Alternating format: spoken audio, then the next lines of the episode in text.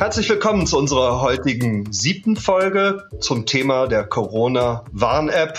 Unser Podcast über den Sommer ein wenig Pause gehabt. Heute wieder mit mir dabei mein Kollege Hilmar Schepp von SAP, meine Kollegin Nicole Schmidt von der Deutschen Telekom. Und wir haben, da es jetzt die siebte Folge ist und wir uns kennen, beschlossen, Ab sofort werden wir uns hier duzen. Also legen wir mal heute los, ihr beiden. Ich habe spannende Fragen mitgebracht. Fangen wir an. Es sah ja über den Sommer ein wenig nach Beruhigung bei dem Thema aus. Die App läuft und läuft und tut, was sie soll. In den letzten Wochen gab es aber ein bisschen Sommertheater. Hilmar, willst du mal den Einstieg machen? Da gab es Probleme. Was war da los? Ja, das ist äh, richtig. Es war sehr, sehr unschön und ich nenne nur das Stichwort Hintergrundaktualisierung. Also nicht auf allen Mobiltelefonen lief die Anwendung der App ohne Einschränkung. Die App hat zwar zu jeder Zeit automatisch die anonymen Schlüssel ausgetauscht. Der Austausch der Schlüssel von positiv getesteten Nutzern funktionierte bei einigen allerdings nicht immer automatisch im Hintergrund, sondern eben nur dann, wenn die App explizit geöffnet wurde. Das sollte so nicht sein und für die Lösung des Problems haben die Entwickler jeweils ein Software-Update zur Verfügung gestellt, sodass diese Funktionseinschränkung inzwischen weitestgehend behoben ist. Warum sage ich weitestgehend? In vereinzelten Fällen kann es bei einigen iPhones nach wie vor passieren, dass sich äh, das sogenannte Exposure Notification Framework, also das, was gemeinsam Apple und Google hier zur Verfügung stellen und auf das die App aufsetzt, mit Update von iOS-Version, Betriebssystemversion 13.5.1 auf 13.6 nicht mehr aktivieren lässt. Apple hatte das Problem durch einen Server-Patch schnell gelöst, doch scheinbar bleiben da einige Geräte in diesem Fehlerzustand. Und zwar handelt es sich laut Apple um einige hundert Nutzer, die sofort auf das Update äh, iOS 13.6 gemacht haben. Und die Nutzer, die das Update einige Tage später aufgespielt haben, sind davon so gut wie nicht betroffen. Also Apple versicherte uns gegenüber, mit Hochdruck an einer Lösung zu arbeiten. Das ist jetzt der Stand der Dinge. Hm. Nicole, das war nicht das erste Problem. Ne? Wir haben immer mal wieder kleine Nicklichkeiten und auch Ärgerlichkeiten äh, in der App gesehen. Und natürlich fragen sich die Nutzer, sag mal, das müsst ihr doch schon vorher gewusst haben. Konntet ihr das nicht von euch aus beheben? Warum muss man euch da immer wieder mit der Nase drauf stoßen, bis was passiert? Gibt es da irgendeine Logik, wonach wir Fehler abarbeiten? Oder erklär mal ein bisschen, wie das passiert. Ja, also damit hier kein falscher Eindruck entsteht, muss ich mal eines klar vorweg sagen. Wir testen in diesem Projekt, ja, wir testen wie die Teufel, wir testen hoch und runter. Und ja, es gab Funktionseinschränkungen, die unsere Entwickler auch schon im Vorfeld beobachten konnten. Die traten nur sehr vereinzelt auf. Und deshalb hatte das Entwicklerteam angenommen, es wäre nicht sehr verbreitet und hat sich zunächst mal um andere, dringlichere Punkte gekümmert. Inzwischen haben wir eine Testfarm aufgebaut, in der wir Dutzende der gängigsten Smartphone-Typen rund um die Uhr im Dauerbetrieb beobachten. Das soll uns helfen, auch das Zusammenspiel aller Teile in der Praxis besser zu beobachten und so bei unvorhergesehenen Funktionseinschränkungen, wie sie auftauchen können und auch egal woher sie kommen, auch schneller eingreifen zu können und das schneller beheben zu können. Es klingt nicht gerade einfach. Man hat so ein bisschen den Eindruck, das hat man sich einfacher vorgestellt. Kenner der Materie sagen, naja, eigentlich hätte man sich das vorher vorstellen können, dass im Zusammenspiel von Betriebssystemen und einer neuartigen App-Technologie es in dieser Komplexität immer mal wieder zu Hiccups kommen kann. Konnte man das nicht vorher ahnen, dass das so kommt? Also ahnen kann man bestimmt viel und auch tausende Szenarien durchspielen. Ja, das ist mit Sicherheit klar. Aber die Corona-Warn-App, das möchte ich hier nochmal ganz deutlich sagen, ist eine völlig neue technische Entwicklung. Und wie alle anderen Länder stehen wir auch in Deutschland noch vor, na, ich sag mal, technischen Herausforderungen mit dieser neuartigen Technologie. Also die Schnittstelle, die von Apple und Google gemeinsam bereitgestellt wird, befindet sich ja selbst in einem stetigen, ich nenne es mal, Status der Weiterentwicklung und Stabilisierung. Das dürfen wir ja auch nicht vergessen. Und das ist ja auch völlig okay. Und daher können wir trotz größter Sorgfalt in der Entwicklung nicht immer ausschließen, dass es in Anbetracht der herstellerseitigen Anpassung der Betriebssysteme, lass mich das mal so formulieren, der Vielzahl von Endgeräten und Möglichkeiten Individualeinstellungen zu gewissen teilweise Ungenauigkeiten oder Funktionseinschränkungen kommen kann. Das war jetzt auch ein selbst ganz komplizierter Satz, aber so ist es wirklich. Und äh, Nicole hatte ja vorhin schon mal auf die Testfarben hingewiesen, dass wir da jetzt ganz, ganz viele Geräte äh, im Dauertest und im Auge haben. Und von Anfang an war uns eigentlich auch klar, dass die Entwicklung der Corona-Warn-App nicht unbedingt mit dem Start abgeschlossen ist. Ja, und wir arbeiten täglich weiter an der Optimierung der App. Die vergangenen Wochen haben also gezeigt, die App funktioniert. Das muss man hier mal ganz deutlich sagen. Sie funktioniert und sie ist gut. Aber sie kann besser werden. Wir können noch besser werden. Und dafür werden wir nicht nur die Vorschläge der Community von der Entwicklerplattform GitHub sondern zukünftig auch noch stärker Hinweise der Bevölkerung, die wir über die technische Hotline und die sozialen Medien erhalten, in unseren Entwicklungsprozess einbeziehen und letztlich dann darüber informieren. Jetzt gibt es einige, die auf das Endergebnis gar nicht mehr warten wollen. Ich erlebe das im Bekanntenkreis, die sagen, ach, das funktioniert ja irgendwie alles nicht. Ich habe da was gelesen, ich habe das wieder gelöscht. Nicole, wie hält man da im, Bekanntenkreis dagegen, wenn Leute sagen, ey, ich brauche das Ding nicht, es funktioniert ja sowieso nicht? Äh, ja, auch ich habe das schon ein, zwei Mal gehört. Ich deinstalliere das Ding einfach wieder und dann kann ich einfach nur sagen, bitte, bitte nicht. Dann Fakt ist, Hilmar hat es eben schon gesagt, die App funktioniert grundsätzlich. Ja? Sie funktioniert in dem, was sie tun soll.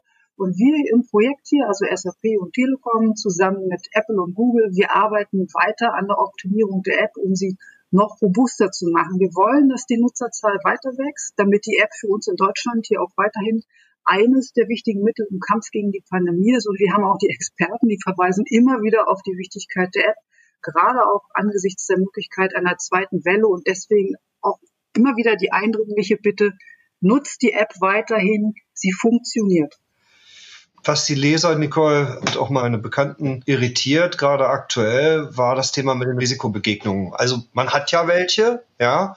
Trotzdem bleibt die App auf grün. Das beruhigt mich, aber irgendwo auch wieder nicht, weil wenn es doch Risikobegegnungen sind, wie kann da meine App auf Status grün bleiben? Kannst du das ein bisschen aufhellen? Ja, also es gibt diesen Fall, dass die App sagt, sie hatten eine Risikobegegnung und trotzdem, wie du gerade geschildert hast, auf grün bleibt. Dazu die klare Aussage, das ist kein Fehler.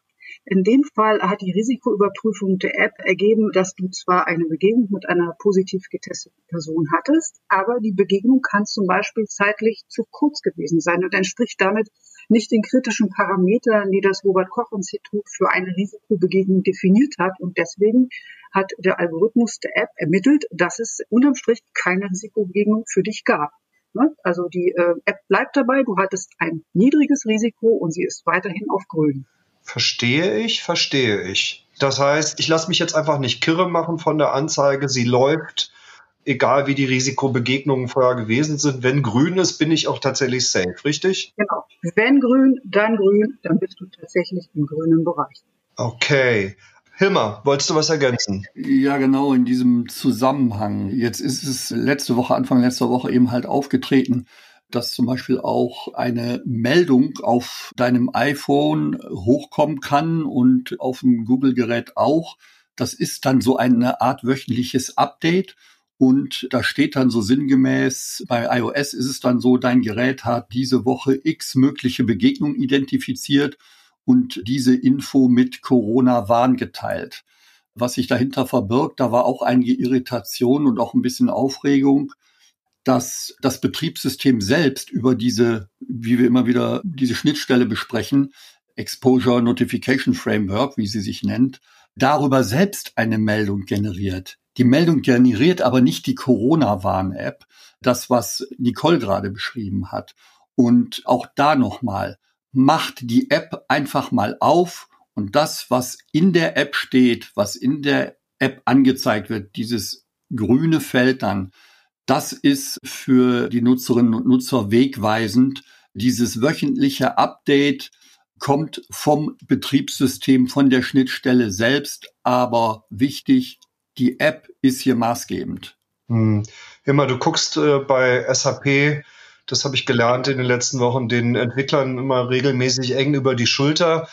Lass uns mal bitte mit dir zusammen über die Schulter der Entwickler gucken. Was haben die denn im Moment, gerade jetzt, heute, wo wir hier sprechen, in der Mache? Mit welchen Problemen haben die im Moment zu tun? Woran arbeiten die im Moment am härtesten? Ja, also das war eigentlich das, was wir vorhin alles beschrieben haben, höchste Prio woran die Entwicklerinnen und Entwickler, das ganze Team da gearbeitet hat, auch mit der Hintergrundaktualisierung. Wir dürfen aber auch nicht äh, vergessen, es geht ja doch noch weiter und eine Version 1.2 kommt und die kommt in allernächster Zeit. Das möchte ich hier an dieser Stelle auch betonen und auch mit weiteren Verbesserungen. Es kommen auch neue Sprachen rein. Das ging ja auch jetzt gerade durch die Medien. Also Bulgarisch, Rumänisch, Polnisch sind für die Version 1.2 schon angedacht. Und ganz wichtig nochmal, das, was mir die Entwicklerinnen und Entwickler auch gesagt haben, es geht natürlich auch darum, Weiterentwicklung, Weiterverbesserungen, weitere Features, aber auch die App selbst auszuhärten, wie es so schön heißt, und noch robuster zu machen. Das haben wir ja hier äh, schon immer wieder gesagt. Aber das sind so, sage ich mal, die zwei Hauptziele und Anstrengungen, robust, stabil machen und dann sukzessive weitere Sprachen, weitere Verbesserungen reinbringen. Das ist so, was ich aus diesen Kreisen höre. Ja, bei den Sprachen sind wir eigentlich auch schon äh, gleich bei der nächsten Frage. Andere Länder haben vor Deutschland ihren Wurf gemacht einer Corona-Warn-App. Andere sind jetzt hinterhergelaufen. Deutschland hat europaweit äh, die meisten Downloads. Ich habe gelernt, mehr als alle anderen europäischen Länder zusammen. Aber es lohnt sich ja wahrscheinlich trotzdem mal über die Grenzen zu gucken, Nicole, ob man sich bei denen was abschauen kann. Macht ihr das? Ja, ab und zu schauen wir auch mal über unsere Landesgrenzen rüber, wie es bei den Nachbarn und äh, den anderen europäischen Ländern mit äh, gleichen Projekten läuft. Ein bisschen genauer. Nicht jeder kann, äh, glaube ich, im Moment über die Apps in Europa alles lesen. Ihr guckt sicherlich ein bisschen genauer hin. Kannst du vielleicht mal irgendwie ein Beispiel herausgreifen aus Europa? Ja, mache ich, obwohl ich mich jetzt mit der Antwort ein bisschen schwer tue, weil es vielleicht so aussehen könnte, als wollten wir uns hier rausreden, was noch die Ruckeligkeiten in unserer App äh, anbetrifft. Wollen wir aber gar nicht, aber vielleicht mal so viel. Also wenn man sich zum Beispiel die Berichte über die italienische Version, also die Immuni-App anschaut, ja, die genauso wie die deutsche App auf den zentralen Ansatz äh, aufsetzt und bei Google und Apple an genau den gleichen Schnittstellen andockt, dann stellt man fest, dass die auch an den gleichen Stellen die gleichen Probleme haben wie wir. Also es ist äh, nicht so, dass wir hier irgendwo in Deutschland äh, zu dumm wären zu programmieren. Es äh, sind dann offenbar doch auch Problemstellen, die auftauchen, die dann auch alle anderen, die an der gleichen Systematik arbeiten, vor notwendige Lösungen stellen. Ja, das sollten wir im Auge behalten. Ich habe gelesen, Kanada ist ebenfalls gerade mit einer Applikation gestartet. Ich habe noch nichts von den Amerikanern gesehen. Gucken die sich eventuell auch ein wenig ab, was wir hier in Deutschland treiben? Gibt es da Kontakte mit äh, den Entwicklern in anderen Ländern? Ja, es gibt beispielsweise Kontakte nach Großbritannien. Dort haben wir unser Wissen an die dortigen Kollegen übergeben. Inwiefern das dann alles Eingang finden wird, ist eine andere Frage. Das müssen die Engländer entscheiden, aber es gibt Austausch. Bei den vielen kleinen und auch größeren Baustellen äh, bleibt natürlich immer die Frage, wann ist das denn eigentlich mal so fertig, dass man sagen kann, es ist jetzt absolut komplikationsfrei und ab jetzt läuft's und läuft's und läuft's. Da kann ich gleich vorweg sagen, wir reden hier über Software und Software ist in dem Sinne nie so richtig fertig. Übrigens, so gesehen, es gibt ja auch noch andere Apps in den App Stores und wenn ich da ein Update mache, dann steht ja auch immer eine Beschreibung, was wurde jetzt gemacht, äh, was wurde weiterentwickelt. Und auch da liest du ja permanent, wir haben kleine Fehler beseitigt, jetzt läuft's noch runter, da haben wir noch mal angefasst. Und das ist ja bei der Corona-Warn-App auch so. Ja, sie steht natürlich hier in Deutschland sehr, sehr im Fokus. Das ist gut. Das ist sehr gut. Aber wir machen ja die gleichen Prozesse auch durch. Und von daher, anders als bei gegenständlichen Produkten, wo man vielleicht immer noch ein Schräubchen drehen kann, um sie besser zu machen, das ist unser Ziel. Wir wollen und werden die App so robust wie möglich machen. Und das kommt Schritt für Schritt. Und da bitten wir dann auch nochmal um ein bisschen Verständnis, dass da immer wieder was kommt. Aber das ist ein Softwareentwicklungsprozess, der ist nun mal so und das ist bei anderen genauso. Robust wie möglich ist das Ziel.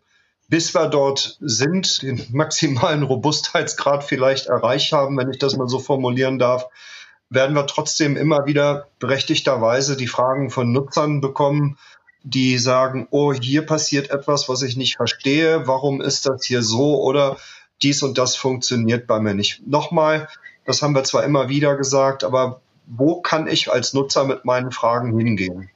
Da gibt es eine ganz gute Stelle, wo man andocken kann. Das ist die Webseite chronawarn.app. Die bietet einen guten Überblick über die App allgemein und listet auch viele der Fragen auf, die im Zusammenhang mit der App auftauchen. Dort gibt es zum Beispiel auch einen umfangreichen Fragenkatalog und der ist auch so aufgebaut, dass man den als Normalnutzer versteht. Man muss also nicht unbedingt ein Informatikstudium hinter sich haben, äh, um die technischen Fragen dort zu verstehen. Und wir haben natürlich auch nach wie vor die technische Hotline, die unter 0800 75 4 0001 von Montag bis Samstag von 7 bis 22 Uhr auf Deutsch, Englisch und Türkisch zur Verfügung steht. Und die Telefonnummer dieser Hotline ist auch in der App hinterlegt. Also wer das jetzt hier nicht hektisch mitschreiben konnte, einfach in die App gucken. Da findet man das alles auch nochmal. Nicole Hilmer, vielen Dank. Das war heute eine spannende siebte Folge unserer Podcast-Reihe über die Corona-Warn-App. Wir werden weiterhin die Fragen von Nutzern, von Medien und auch die, die wir uns natürlich jeden Tag selber stellen, wieder sammeln. Und dann freue ich mich auf eine Fortsetzungsfolge. Ich hoffe bald. Dankeschön. Bis dahin. Tschüss. Tschüss.